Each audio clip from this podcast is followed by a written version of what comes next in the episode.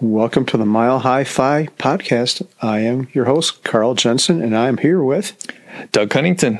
Doug, what have you been up to? It's been a couple weeks since we saw each other last. I've been in California. What have you been doing before I tell you about my Southern California adventures? We did some uh, home projects. So actually, I brewed some beer. So there's beer back there. I'm going to keg some stuff up pretty soon. Mm-hmm. And then we did a little home project. We painted our table, which was, I think it's oak, and it was stained and we wanted to change it up a little bit. And there was a little, there was some damage uh, from where I, maybe I spilled something or there was some damage that we needed to clean up anyway from years ago. So we, uh, we painted it and it turned out good. We were just showing you our handiwork, which we're not we're not very handy.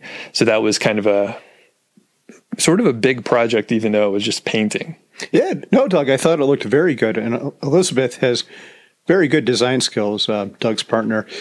But Doug, I've got some bad news for you, and that's like the whitewashed farmhouse look is on the verge of going out. That old shitty honey oak, like uh, these tables here, which is probably similar to what your kitchen table used to look like. That's right on the verge of coming back. So you're going to have to remove everything you've done to that table, sand it down, and stain it in about two or three weeks. So I'm sorry to, to tell you that, Doug. Don't tell her that, man. Don't tell her that. That's crazy. But I, I was going to say, like this fine piece of furniture that I got from, uh, I think it was at home. You know, it's kind of like the equivalent to. Uh, like harbor freight for furniture.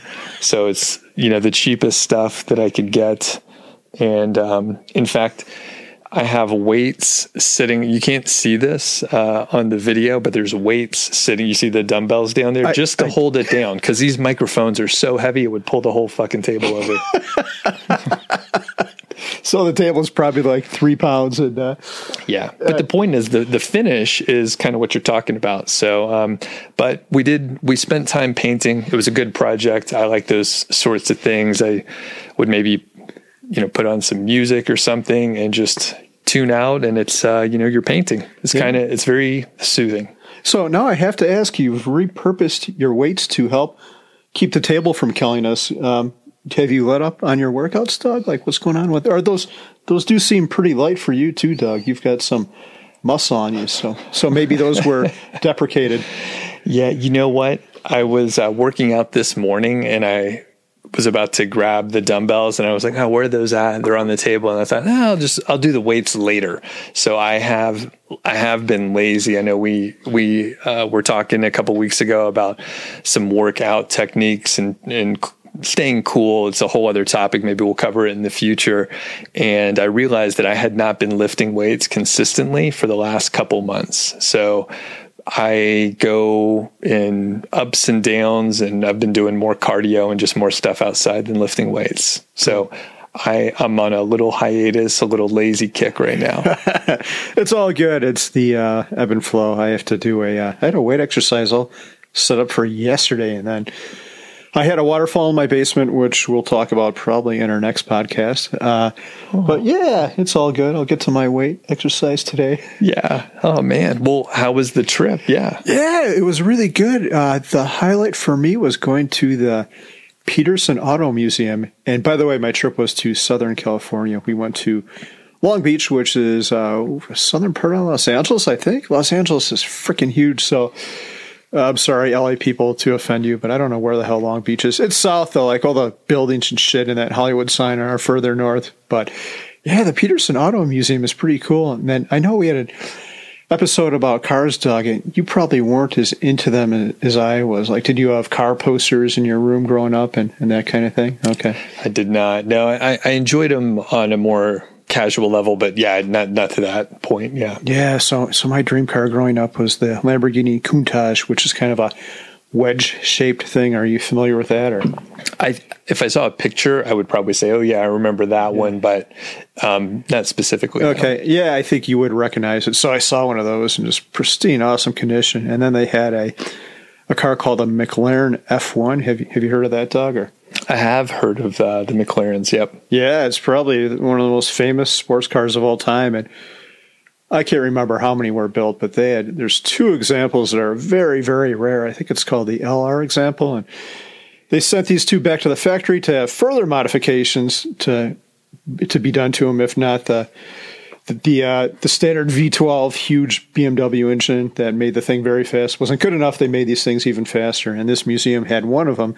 And I think I don't know if the museum bought it or a private person bought it, and is it's on loan to the museum. But it was a 19.8 million dollar car, so it's pretty cool to see that thing close up. But then the other interesting thing I saw was a Bugatti Veyron. Have you ever heard of that before?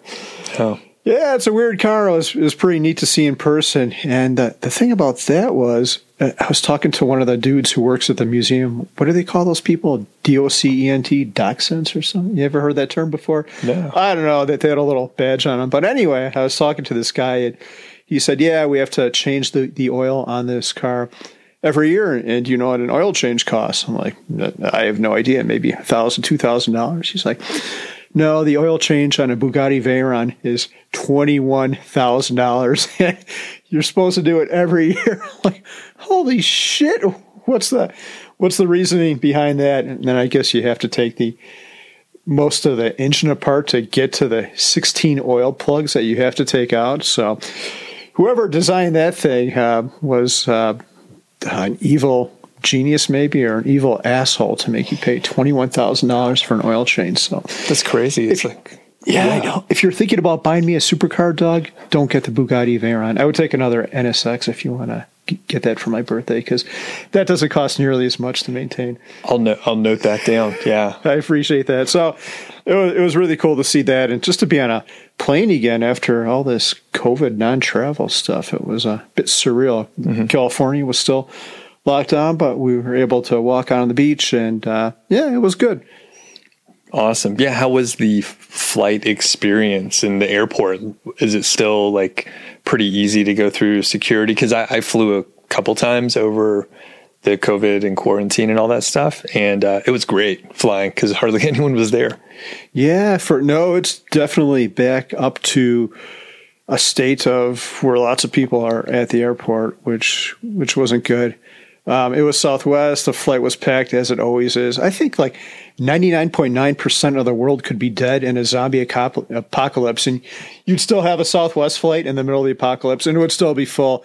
And the other thing that would happen is there would always be some asshole sitting in front of you, which is always the case for me. I had some massive mountain of a person who, uh, uh yeah, he didn't want to wear his mask, so the flight attendants were yelling at him, and then he had kids that were screaming and yelling. So, yeah, Southwest. Oh well, cheap yeah. flights. Yeah, and you know what? I mean, you just get around a lot of people. There's going to be those uh, those folks that are annoying. You can find them everywhere. they are everywhere. You just don't want to have to sit next to them for three hours on an airplane. Oh man! So, what's the topic for today? So today, Doug, I thought it would be good to talk about housing. This is something I've wanted to talk about for a while and it seems more timely than ever given what's going on with the current housing situation. Have you been paying attention to what's going on with houses here in Longmont and a lot of areas of the country? Or? Just a little bit. I mean, we we closed on our house a little over a year ago, so that was like March, uh, late March of 2020. So we were kind of in the weird flux period where the world was sh- sort of shutting down, and and then I know things have been just sort of insane. I was I heard from a friend who lived in or lives in Bozeman, but she's moving because it's so expensive there at this point. So I know you have the uh, sort of ear to the ground. I think that's the right expression with uh, real estate a lot more with Mindy's work and just a lot of a lot of the th- people that you're friends with are more into real estate. So what what is going on for the folks that don't know? Yeah, there's just it's crazy. There's not a whole lot of inventory. At the same time, there's a lot of buyers, so the law of supply and demand. If there's not a lot of supply and a lot of demand, you're going to pay a lot for it. So these houses that you know, I'm thinking of a friend who bought a house on my street, and he bought it. Our mutual friend Brian actually bought it for five thirty five we saw a poorer example of his house, a smaller yard. It wasn't as in as nice condition, so he bought his for five thirty five, I think, right around there. Uh, a poor example of his house went on the market for six twenty about a month or two ago, and it just closed for six eighty seven. So five thirty five to six eighty seven for a shittier house in a year's time. Like, what kind of appreciation is it? Like twenty five? That's a uh, I'm not doing the math well. It's still early and I didn't sleep well, but that's like 30 or percent appreciation. That's crazy in one year for a crappier house. So it's probably actually more than that. We have a, we have another mutual friend Ray who's been trying to move here for probably the past six months, and every time he just gets outbid, and it's not a small outbid. The house goes on for five twenty, something like that, and we think it's a reasonable price for the house, and then someone ends up paying like six hundred for it. Like holy shit! Wow. So it's insane, and I know if it's not your area, it's another area close to you, Doug, where they're building new homes. We'll talk about our housing situation in a moment. That you have to enter like a they have a lottery system that allows you to get a chance to buy the house. Man, how the how the tables have turned and how they turned quick. Yeah, and it's funny. We were we had a, a friend over yesterday, and we're we're chatting about our our house, which I, I love the layout, and there's a lot of things that I like about it, but um, Elizabeth was thinking about like, oh, we could have gotten a better deal. Like the person across the street also purchased during the COVID time period. Her place is a little bigger, full basement, and just I don't know if it's nicer in any capacity. It's the same builder, but it's just a little bit bigger and a little porch, couple little things like that. And I think she got it for maybe fifteen thousand more. Well, like a very small amount more. And we're like, ah, did we get a bad deal? But really, we got a great deal because if we tried to sell it now, like we probably, you know, we would be able to sell it for a lot more because there's just, there's nothing in this neighborhood. And like you said, there's like a lottery to even have the opportunity to purchase, which is silly. It seems yeah, silly. It's insane. Does that neighbor was the basement finished? You said a full basement or just It is not one? finished, but okay. yeah, bigger and we only have one uh, window well down here. We're getting very specific, but she has like five and there's probably three times as much space down there because they, you know, we have a crawl space over there. Hers is dug out and it's just a little bit bigger of a footprint. So it feels giant. Okay. Like I, I, we looked at that house too and messed around in the basement and stuff, and it's much bigger. But I mean, the thing is, we don't need more space. This is actually more space than we would need anyway. I have a, I built a studio down here. I mean, we have that much space where I'm like, oh, I'll just throw, I'll throw a studio down here. I don't know, Doug. I have big plans for your basement, and I don't know if it's going to accommodate them. We've got this studio, which. Uh, we might need to expand someday. Uh, you've got your brewery operation out here. By the way, Doug is planning none of this. I'm telling him what to do. The brewery operation, your home theater operation. I don't know. Maybe I had something else, but that might be all you have room for. Whereas if you had the other house, we could probably have all that and, and more. But yeah, probably a bedroom, your your Pulp Fiction dungeon down mm-hmm. there. I'd like to have a, uh, a sauna. Would be good. Yeah, a sauna would be good.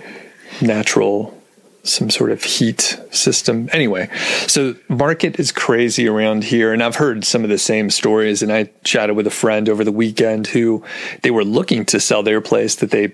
I think they moved in, say, 15 years ago, something like that, on the other side of Longmont. And they bought it for say 270 and they were looking to move. They were looking to sell it for whatever 5 to 600 is what kind of the range that they're in right now. But they couldn't afford to buy another place. Of course if they want to stay in the same area you have to move somewhere.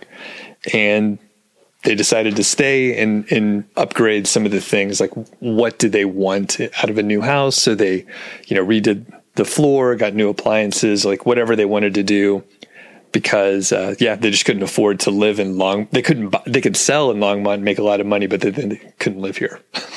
yeah. So so Doug, I'm going to go slightly off outline here. I apologize, but this brings up an interesting point.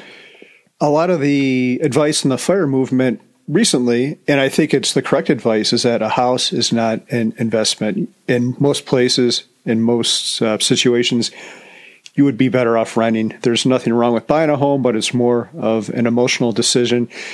And if you're going to do that, you probably would have been better off investing your money, investing that chunk for the down payment, and renting instead of buying. And there's a lot of variables to it that depends on on on where you live and things like that. So it's a very general rule. But here in the past year, that rule is kind of in this very specific period of time, you might have done better actually buying a house. Have you have you thought about that at all? And what do you think is going to happen? Like I keep on thinking of regression to the mean. When is this party going to end, and how is it going to end? So I'd like to hear your thoughts. Yeah, I don't know. I mean, it definitely feels like a bubble, and there's so much psychology going on with it too, because you see that the homes are going quick. And like Ray, for example, who's like put in multiple bids, like he really wants to get to Longmont and all that stuff. And he might end up putting in a bid that's like sort of irrationally high, which I think that's what we're seeing because you keep losing and losing, and you're like, I want to win this damn house. So they'll put in a bid that's higher, maybe have terms that they wouldn't put up with otherwise. So I don't know when it's going to come to an end, but I, I do imagine there's going to be some sort of like you said, a regression back to the mean and, and the bubble will pop and we'll end up at some spot that's a little more reasonable because it just doesn't make sense, especially when you look at some of the wages, for example, back in uh, Bozeman. The wages were not very good. Like if I got the same job that I could get in a big city, it, in Bozeman, it was like 30% less. And it's even more expensive to live there now than it was when we were there and just housing's you know even more scarce than here. Because at least here you know there's a much bigger population there's a bigger suburban area. There bozeman is like the biggest city in the like valley. I mean no, hardly anyone lives in montana. So yeah i don't know what's going to happen and i don't even remember the original question but i think i kind of answered part of it. Yeah and one thing i think that's clear is uh housing isn't like Tesla stock or tulip bulbs or Bitcoin where there's no limit. The limit is the amount of idiots who could throw a whole lot of money into it. Um, note, I own Tesla stock, so you can call me one of those idiots. Uh, please don't be insulted. But with housing, there is a limit. Uh, there's some people who can pay cash, but I suspect that most houses are still bought on borrowed money. You can only borrow a certain uh, multiplier of what your income is. So that's one bound, and the interest rate is the other one. And uh, there's been a lot of talk about inflation lately. So if if the I think the mortgages are most closely correlated to ten year treasuries, I think. Uh, correct me in the comments if I'm wrong.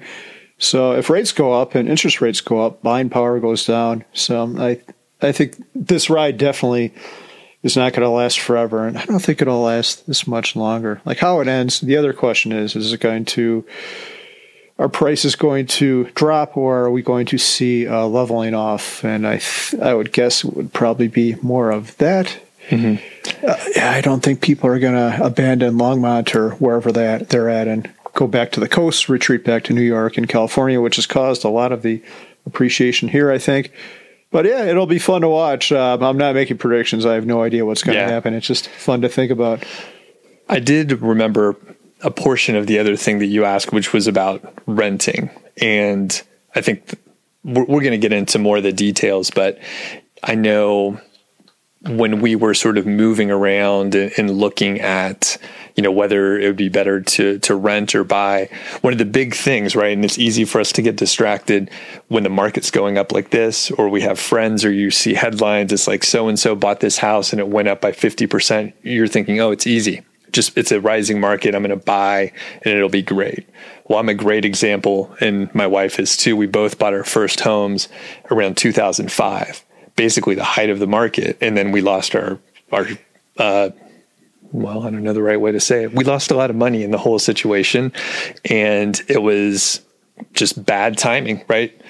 Our younger siblings and our older siblings, they did fine because they were either leading up to like a rising market or we just hit the bottom and they bought their place and then they did great.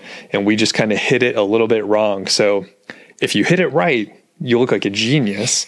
And then if you if you miss it, then you just you buy a place and then you end up, you know, like I, I mean, I thought I was doing the right thing and I was gonna buy a house and like become a grown up and all that. And then uh, next thing you know, a few years later, I'm like upside down on my mortgage.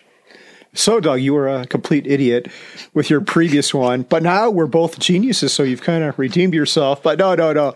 Uh, the truth is, no one could have predicted this. Like, who would have thought the effect, one of the effects of a pandemic would be a skyrocketing economy, stock market, and house prices? No one could have ever ever predicted that. So, as much as I like to think of myself as a genius. I am clearly not, and we both just got fortunate with the timing. And who knows, it could still end badly for us. It's always the uh, the unknown unknowns. You don't know what's coming, and you don't know about. I totally botched that one up, but uh, the the gist of that is we don't know what's going to be the next thing to propel house prices up or to or to knock them down again. Yeah, and what, one more thing that I wanted to well ask you about and I guess highlight. So people are moving from somewhere and i just gave an example where someone wanted to live in the same town and maybe like make some money on the home that they bought years ago and like prove that they're a genius lock in that you know uh, profit but they couldn't afford to buy another house in the neighborhood basically. So people are moving from california which i guess is a phenomenon taken over all over the place right? They're moving to uh, you know people complain. No offense california folks. I know it's it's a wonderful state, wonderful state. Uh, but it's expensive there, so that people are moving elsewhere. And Bozeman was the same.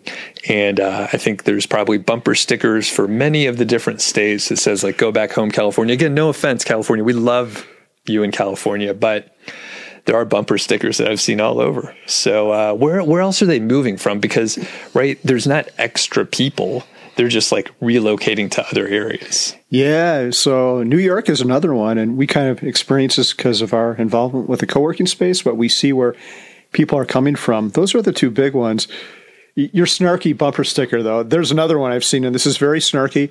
I like Texas, but I just have to throw this one out there. I've seen it. It says something like, "Hello, Texans. Thank you for visiting. Now, please go home." That's kind of an asshole thing to do. I I would never put that on my car. These people are coming to spend money in our economy. And I've already bought my house, so if you want to come jack up Longmont house prices, we welcome you, Texas.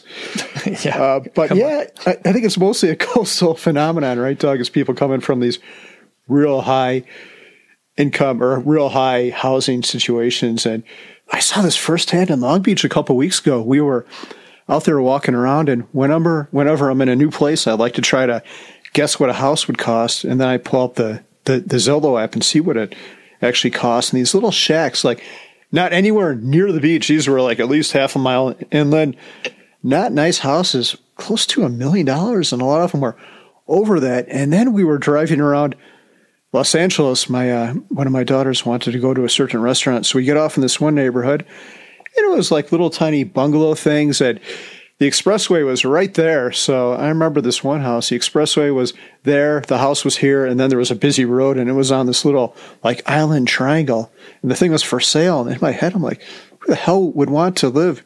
And that thing, and again, nowhere near the beach. We were probably two or three miles away. I think that's got a lot of value, but I pulled it up, and all the houses in this neighborhood were like two and three million dollar houses. So I can't. Uh, I know housing is expensive in Texas, so I'm not sure. Or housing is cheap in Texas, so I'm not sure why Texans would want to come here, except maybe to vacation. But I can clearly see where if you're in California or or New York, you're living in a, in a little three million dollar shack, and then you can have three million dollars would buy you a pretty nice house in Breckenridge, like in a resort. I, I'm sure there's a three million dollar house in Longmont, and whatever it is is probably some epic 10,000 foot square thing with a pool and a helicopter pad and back. I know your house is a helicopter pad, Doug, so that, working on it. That yeah. might be overrated, but uh, yeah, I, I can't blame him for wanting to move here.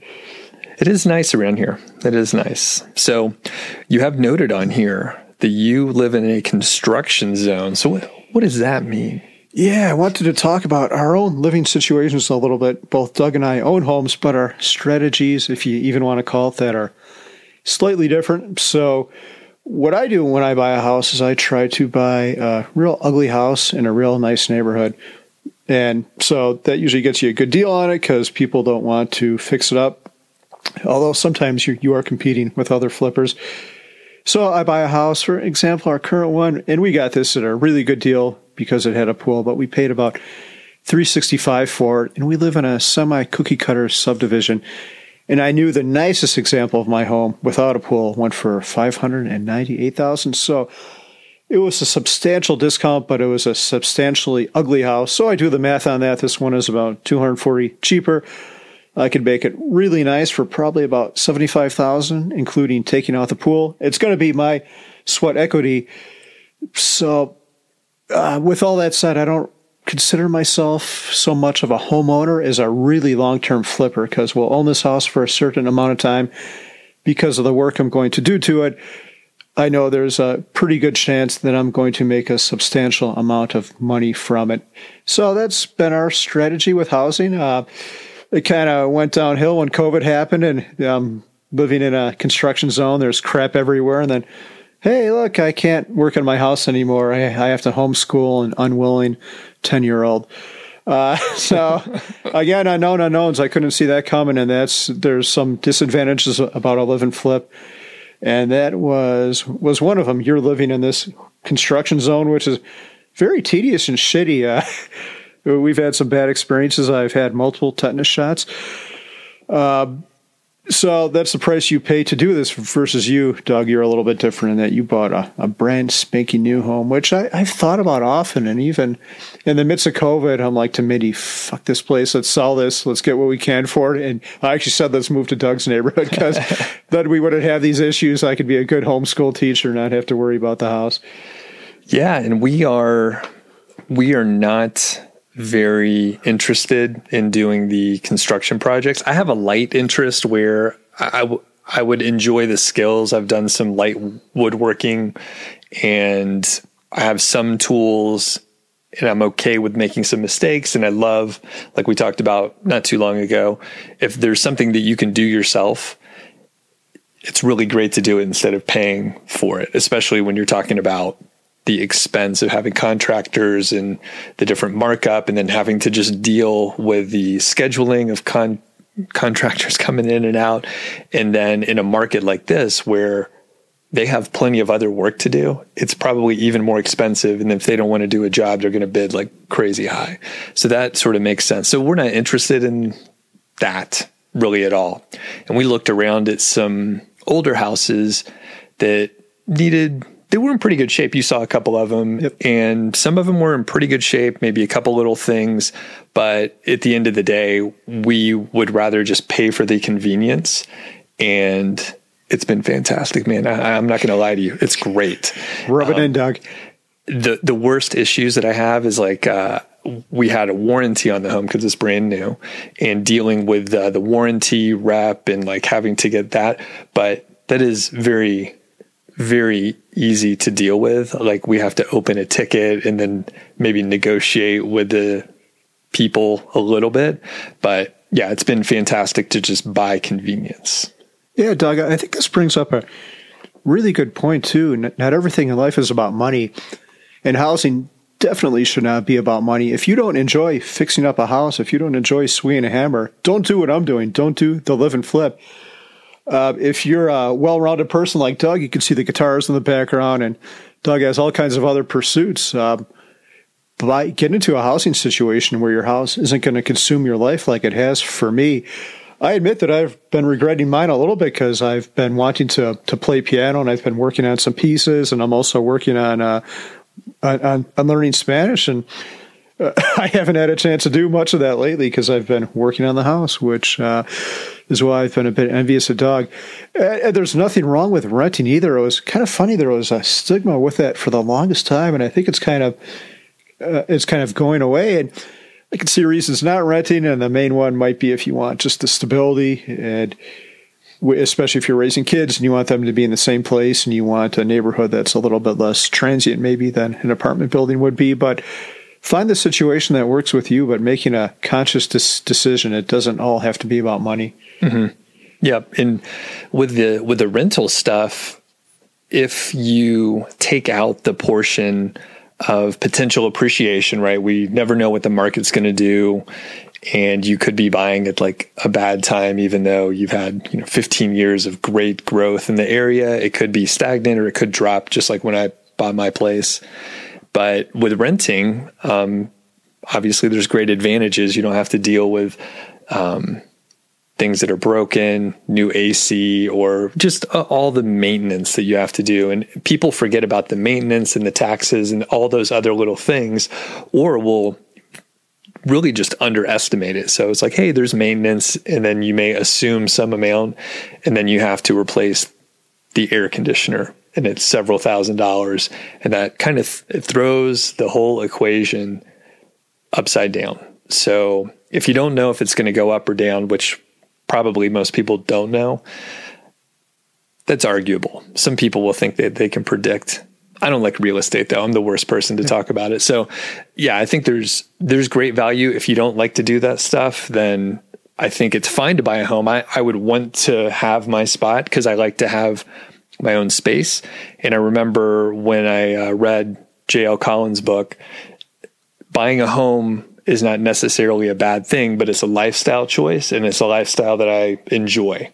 And I am happy to pay like the extra premium to have that uh, flexibility and have my junk laying around and have a garage to do projects and a yard where you do whatever you want, you know? Yeah, there's a lot of value to that. We should have saved this for a closing thought. Oh, well.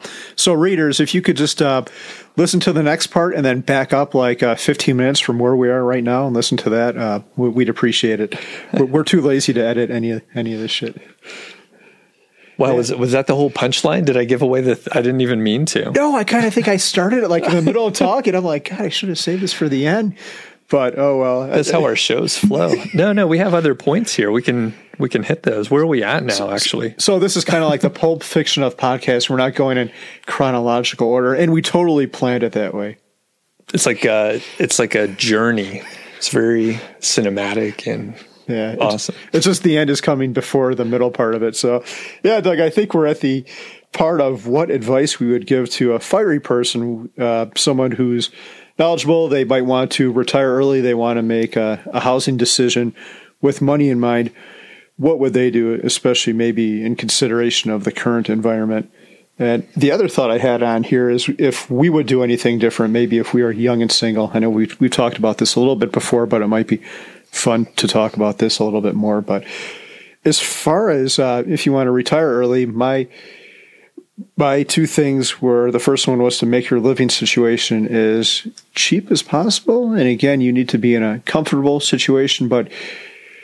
I've been on the other side of this coin where we bought a house. It was almost 5,000 square feet. We had four bathrooms for four people, and we were getting ready to finish the basement. So we would have had Another bathroom down there, 1.25 toilets for every human in the house. No waiting ever. And it didn't really make us happy having this huge house. As a matter of fact, we sold that and moved to one less than a third the size of it. because we enjoyed the community more, we found that the location of the house was more important than the home itself. The house is still important, but in this case, we did not like that community at all. We like this next one a lot more. So you don't need to upgrade your house every time you get a promotion either. One phrase that's in the American lexicon that I, that I can't stand It makes me cringe every time I hear it is starter home. Like we're going to buy a starter home, which is well, why can't your starter home be a forever home? Do you need to upgrade your home just because you make more money? And I talked to I can't remember who I was talking to, but they're like, yeah, we, we really like the neighborhood. We like our neighbors. Uh, there's a park nearby. All our kids have friends to play with, but we just want a bigger house. I'm like, oh my God, you nailed it on the first try. Like, you're going to take on more debt to maybe be in a community that you don't enjoy as much. And I don't know, whatever became of that. But yeah, find the cheapest house that's going to make you happy. You don't need to upgrade your home. You don't need to live in a massive home. Doug, I know your future helicopter pad is going to have a lot of value to you and maybe to me if you let me use your helicopter and your pad. I'm just kidding. Doug doesn't actually have a helicopter pad, but you don't need a, a huge house. Uh, my other advice, which we talked about a little bit, is in our case, we make our house an investment, and that's by doing a, a flip on it we're a longer term flip. We're not going to be in and out of there in 45 or even 30 days like some people actually do, which astounds me. A lot of times that work is suboptimal. So if you're buying a house that someone has done that to, uh, review it very carefully. But your house just doesn't have to be a place you live in. It can be something that makes you money. We do the live and flip. We won't talk about that anymore, but uh, there's two other things. I, I was talking about this with, with Mindy, and I was thinking about Craig Curelop, who I think you've mentioned. And a, lot of these strategies, I think, work better if you're a little bit younger, and you'll see why in a second. So, what that guy does is he buys these houses with like four and five bedrooms uh, without an HOA, so he can implement the strategy of renting bedrooms out to people. So, it's kind of like a. Uh, sounds kind of like a reality TV show, and I know sometimes there's a you, have to make sure the personalities um, are are in alignment. But yeah, he'll make money from these houses from the get go. He lives there for free and he's generating income from the house because he's got all these roommates. So that's one thing I've seen people do. Another thing is to buy a, a duplex, rent out half, maybe even get a roommate for your half. I know Scott Trench, the uh, CEO of, of Bigger Pockets, did that for a while. Uh, yeah, roommates are a tough thing. If you're married and have kids, you probably don't want a plus one or plus two in your house. But if you're young and if you're 25 and single and can find someone that you like who's going to pay you to use your extra bedroom and use your extra toilet, what, why the hell not? Especially while you're young, when the money part is really important. The more you could save when you're young, the more time that money has time to grow, and the more valuable it's going to be as you grow older. So yeah, those are my two things. Live as cheap as possible, and if you can, make your house an investment with a live and flip or, or some kind of house hack. I know. Shout out to Craig Curelop who also who also wrote a book on this very thing. So if Mindy kicks me out, Doug, I might mm-hmm. be asking to rent a, a, room in your basement at some point. I'm not sure, Elizabeth, or even you would be on board. Georgie the dog would definitely not be on board. But, oh man, she she would love to have you over. Okay, yeah. it, it, might just be a tent in the backyard. no, I think we have space uh, right back back there, and it'll be close to the um, sump pump, so that'll be that'll be nice. So a, a couple things. Uh, number number one, I think the sort of house hacking and having roommates and that sort of thing is great. And I remember um, actually, my first house, I did that on a small level. I had a roommate for about a year plus, and I didn't have, I mean, obviously the money was great. It, I think he paid for like half half the mortgage, and he was a friend of mine. We were right out of school, basically, so we were used to having roommates and living that way. And he he was a friend of mine, so we were hanging out anyway. So it, it was great, and he was a he was a good roommate to have. Shout out to you, Bill. And if I would have if I would have done a better job, I would have paid off more of the mortgage sooner. And there, there were a few things I was just spending a little bit more. Luckily, I did invest in my retirement accounts, which, you know, that was a huge deal back then. So maybe I can I can give myself a little bit of a pass for not doing everything right, but at least a couple things. So I think that's a great move. And if you can afford it, if you're like the responsible one of your friend group and you're you're a little bit younger and you can buy the house and like organize the people, that's great. Cause I maybe would have purchased a, a bigger house in a better neighborhood and then I wouldn't have been upside down on my mortgage. I could have like just like Scott or whoever, Craig had roommates and basically they're just living there for free. They have an asset at the end of the day and they're living with their friends. It's fun, you know. It's not a bad thing. Before I get into to my couple points here, milehighfi.club. Join the email list. We always forget to uh, give a plug. So you could join our email list. We just let you know when new episodes come out, and we'll start sending some other uh, emails with some things that we're thinking about once we start thinking about things. And actually, we're supposed to get our act together and, and do that, but we'll do it soon. But send it for the email list. It's fun. And by us, it's me. This is my task, and I have fallen short. So don't blame Doug. No, it's not. It's not too bad.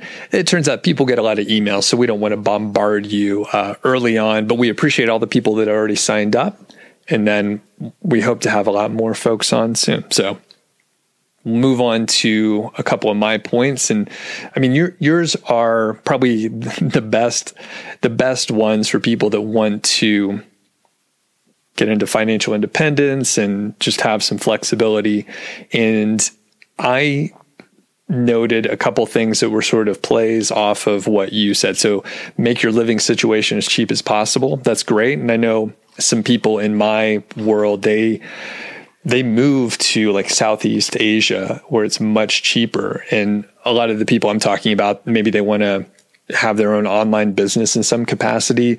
So if they're in an expensive city, their money does not go far and they may only have a you know a few months of runway where if you move to Thailand, which is still really, you know, it's becoming more and more popular, but it's still way cheaper than some of the big cities or expensive cities in the US or elsewhere.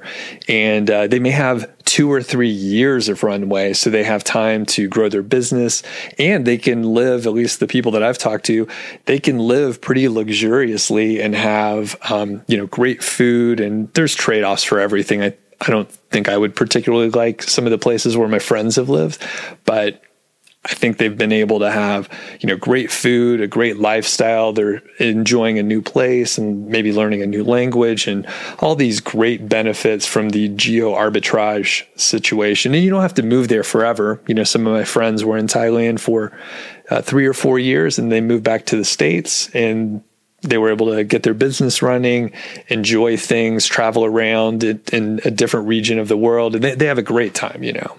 So did, did you know anyone that did any geo arbitrage stuff? Yeah, you know what? I actually know a couple who just moved to Portugal about a year ago. I think Portugal is probably a little bit more expensive than Thailand, but it's still way cheaper than most parts of the United States. Uh, speaking of that, you could do geographic arbitrage within the U.S., and I think that's what a lot of people have done during the pandemic, right? Because you've seen people go from New York to Des Moines, Iowa, and there's a lot of great cities in the Midwest which are a fraction of the cost. So you, you can arbitrage on multiple different levels and in multiple different places. If you're living in Thailand and want want to do this, I think you're kind of screwed. You're already at the uh, at the low cost, but. Uh, yeah, for most of the world. I think of that too, Doug, with you and I. We're in Boulder County, which is quite expensive.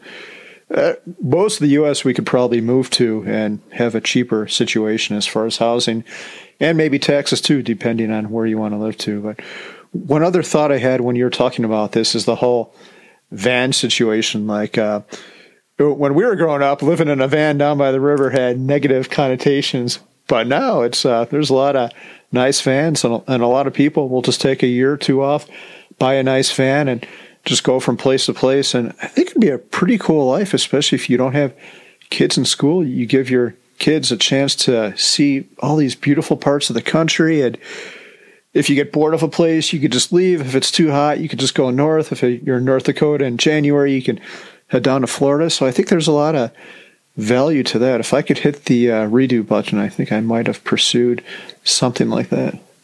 I think that's a, and I love road trips too. And I, I like traveling by car. You can see things and take your time.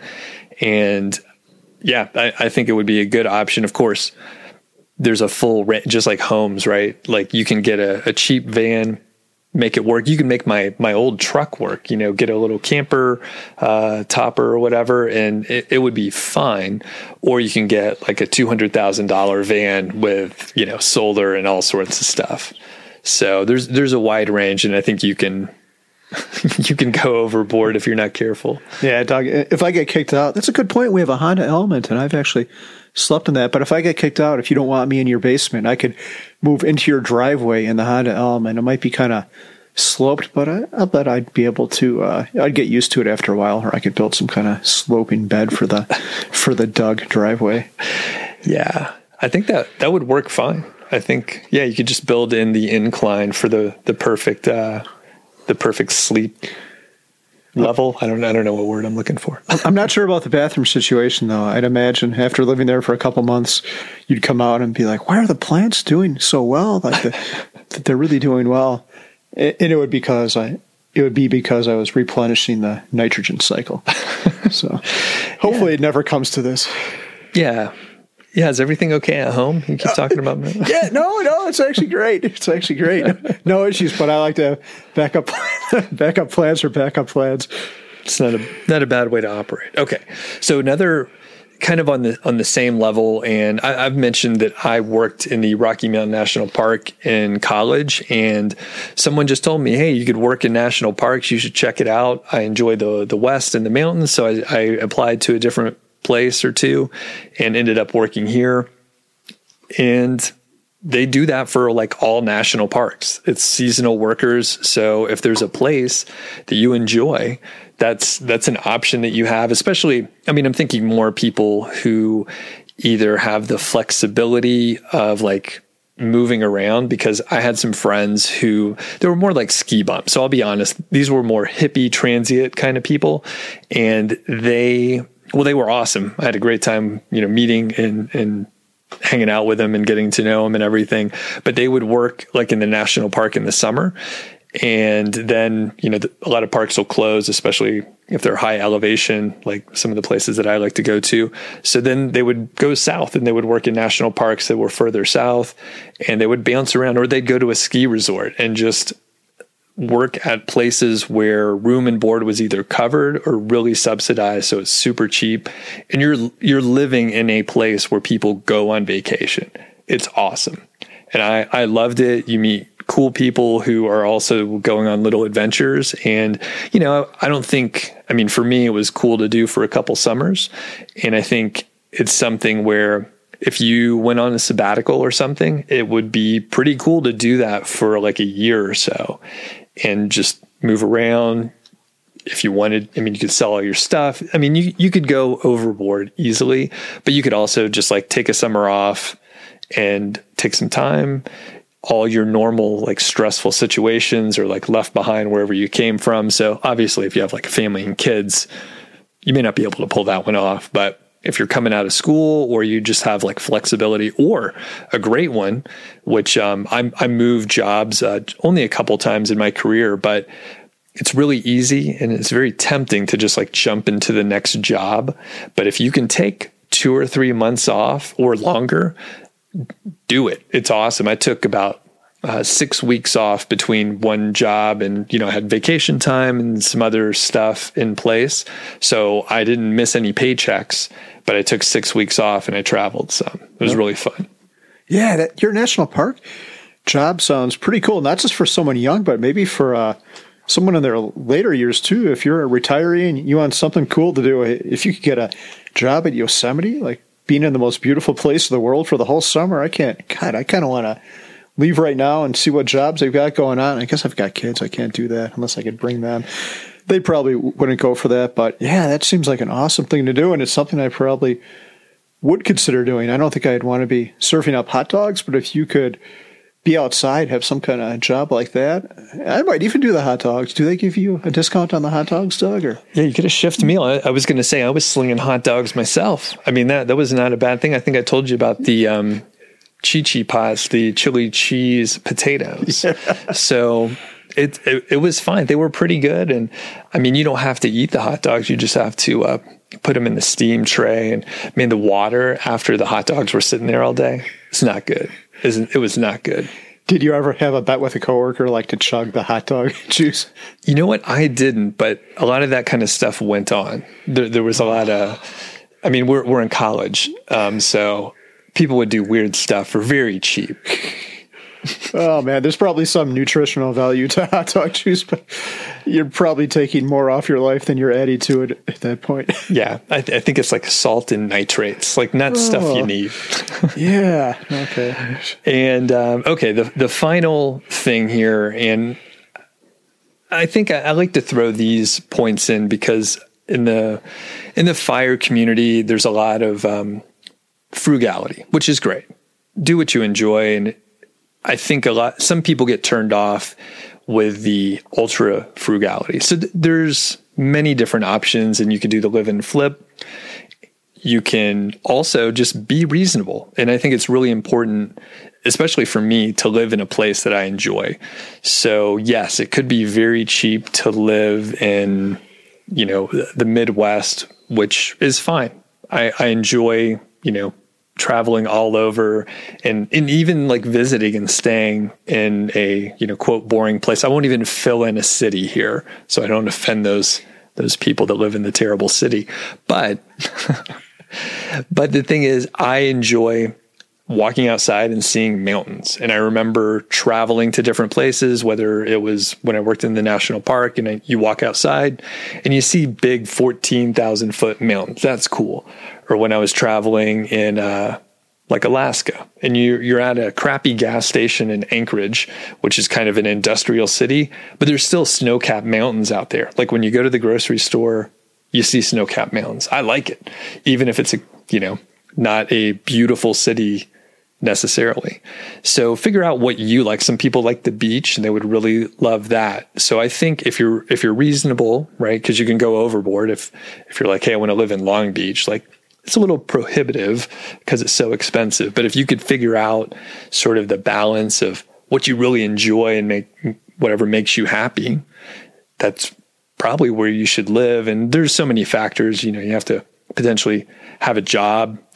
You have to consider the commute, right? So if you lived in a beautiful place, but then you had to drive two hours to work each day, that's not probably an optimal way to do things. But overall, I think it's okay. Like we realized that we would probably be happier in a new home in the neighborhood that we really wanted to be in versus living whatever 45 minutes away which or even 10 minutes away it turns out if you just go like 10 minutes over you can get this exact house for like 25% less i mean we looked at a couple of those and we, we thought hey it'd be great to have that house in our neighborhood and then we eventually found this and just coughed up more money yeah so, doug doug that's a really really great point and there's not much i can add to it but the one thing i will add is uh, the point of fire just in general isn't to accumulate a huge amount of money or to have your dream house or a stupid car or some, some shit like that. The point of fire is is happiness, and it just so happens that money is a way to achieve happiness. Money doesn't buy happiness, but you could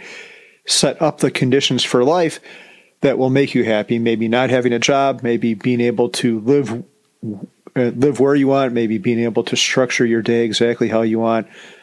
So, yeah, uh, I don't think I can really add to what you said, but do it for happiness. If you've got a great community and you're in Seattle or something that makes you happy, but you're renting, why move 200 miles away to to buy a house where you're not going to know anyone, where the outdoor activities might not be as great? Uh, yeah, the whole thing comes down to happiness. So if you're making a decision, if you're hell bent on owning a house just to own a house, I don't think that's the r- right way to think about it. Mm-hmm.